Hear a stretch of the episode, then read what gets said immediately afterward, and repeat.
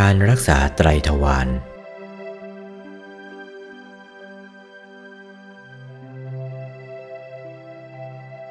ไตรทวารแปลว่าประตูทั้งสามคือ กายวาจาใจ ที่เรียกว่าทวารก็เพราะความชั่วและความดี จะลอดเข้าไปถึงจิตนั้นเข้าทางนี้ ความชั่ว เรียกว่าทุจริต ความดีเรียกว่าสุจริต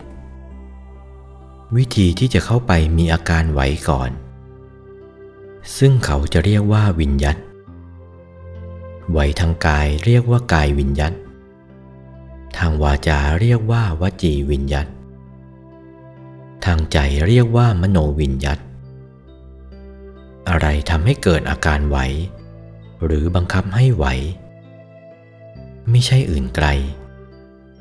สังขารนนั่นเองบังคับให้ไหว บังคับทางกายได้แก่กายสังขาร ทางวาจาได้แก่วจีสังขาร ทางใจได้แก่จิตตะสังขาร สังขารคือความรู้สึกนึกคิดปรุงแต่ง และมีทางเกิดเป็นสองฝ่าย ฝ่ายทุจริตเกิดจากอวิชชาและอาสวะ ฝ่ายสุจริตเกิดจากวิชาและอนาสวะ ฝ่ายเหตุทุจริตเป็นดวงดำมืดมน ฝ่ายเหตุสุจริต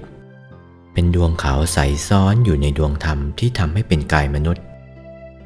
เป็นคู่ปราบกันอยู่ ฝ่ายชั่วเป็นภาคมาร ฝ่ายดี เป็นภาคพระ ต่างมีเจ้าของด้วยกัน ฝ่ายชั่วอำนวยการให้มืด ฝ่ายดีอำนวยการให้สว่าง คล้ายโรงงานทำหมอกควันพวกหนึ่ง โรงงานทำไฟฟ้าพวกหนึ่ง เมื่อเราไม่คอยระวังฝ่ายชั่วสอดเข้าไปได้ ย่อมเป็นเหตุให้เราตกไปในทางชั่ว คือจะทำอะไรก็ทำในทางชั่ว จะพูดอะไรออกมาก็เป็นทางชั่ว จะคิดทำอะไรก็เป็นไปในทางชั่วหมด ถ้าเราคอยระวังรักษาไว้ให้ดี บำเพ็ญสมาธิให้ดวงขาวใสปรากฏอยู่ในศูนย์กลางกายเสมอ เราจะทำอะไรก็เป็นไปในทางดี พูดอะไรก็พูดไปในทางดี คิดอะไรก็คิดไปทางดี เพราะฉะนั้นจึงควรบำเพ็ญตนให้เป็นฝ่ายขาวเสมอ เวลาจะตายถ้าปล่อยให้ไปตกอยู่ฝ่ายด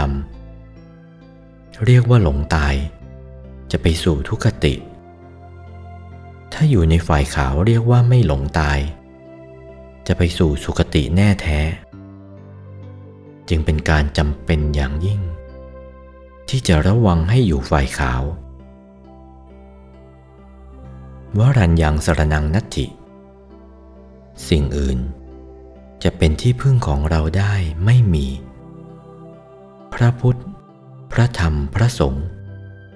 สามรัตนะนี้เท่านั้นเป็นที่พึ่งอันประเสริฐสูงสุดของเรา ด้วยสัจจะวาจาภาสิทธินี้ ขอความสุขสวัสดี จงมีแด่สาธุชนทั้งหลาย ทั่วกัน โอวาท พระมงคลเทพมุนี หลวงปู่วัดปากน้ำภาษีเจริญ จากพระธรรมเทศนาเรื่อง พระพุทธคุณ พระธรรมคุณ พระสังฆคุณ วันที่ 27 พฤศจิกายน พุทธศักราช 2488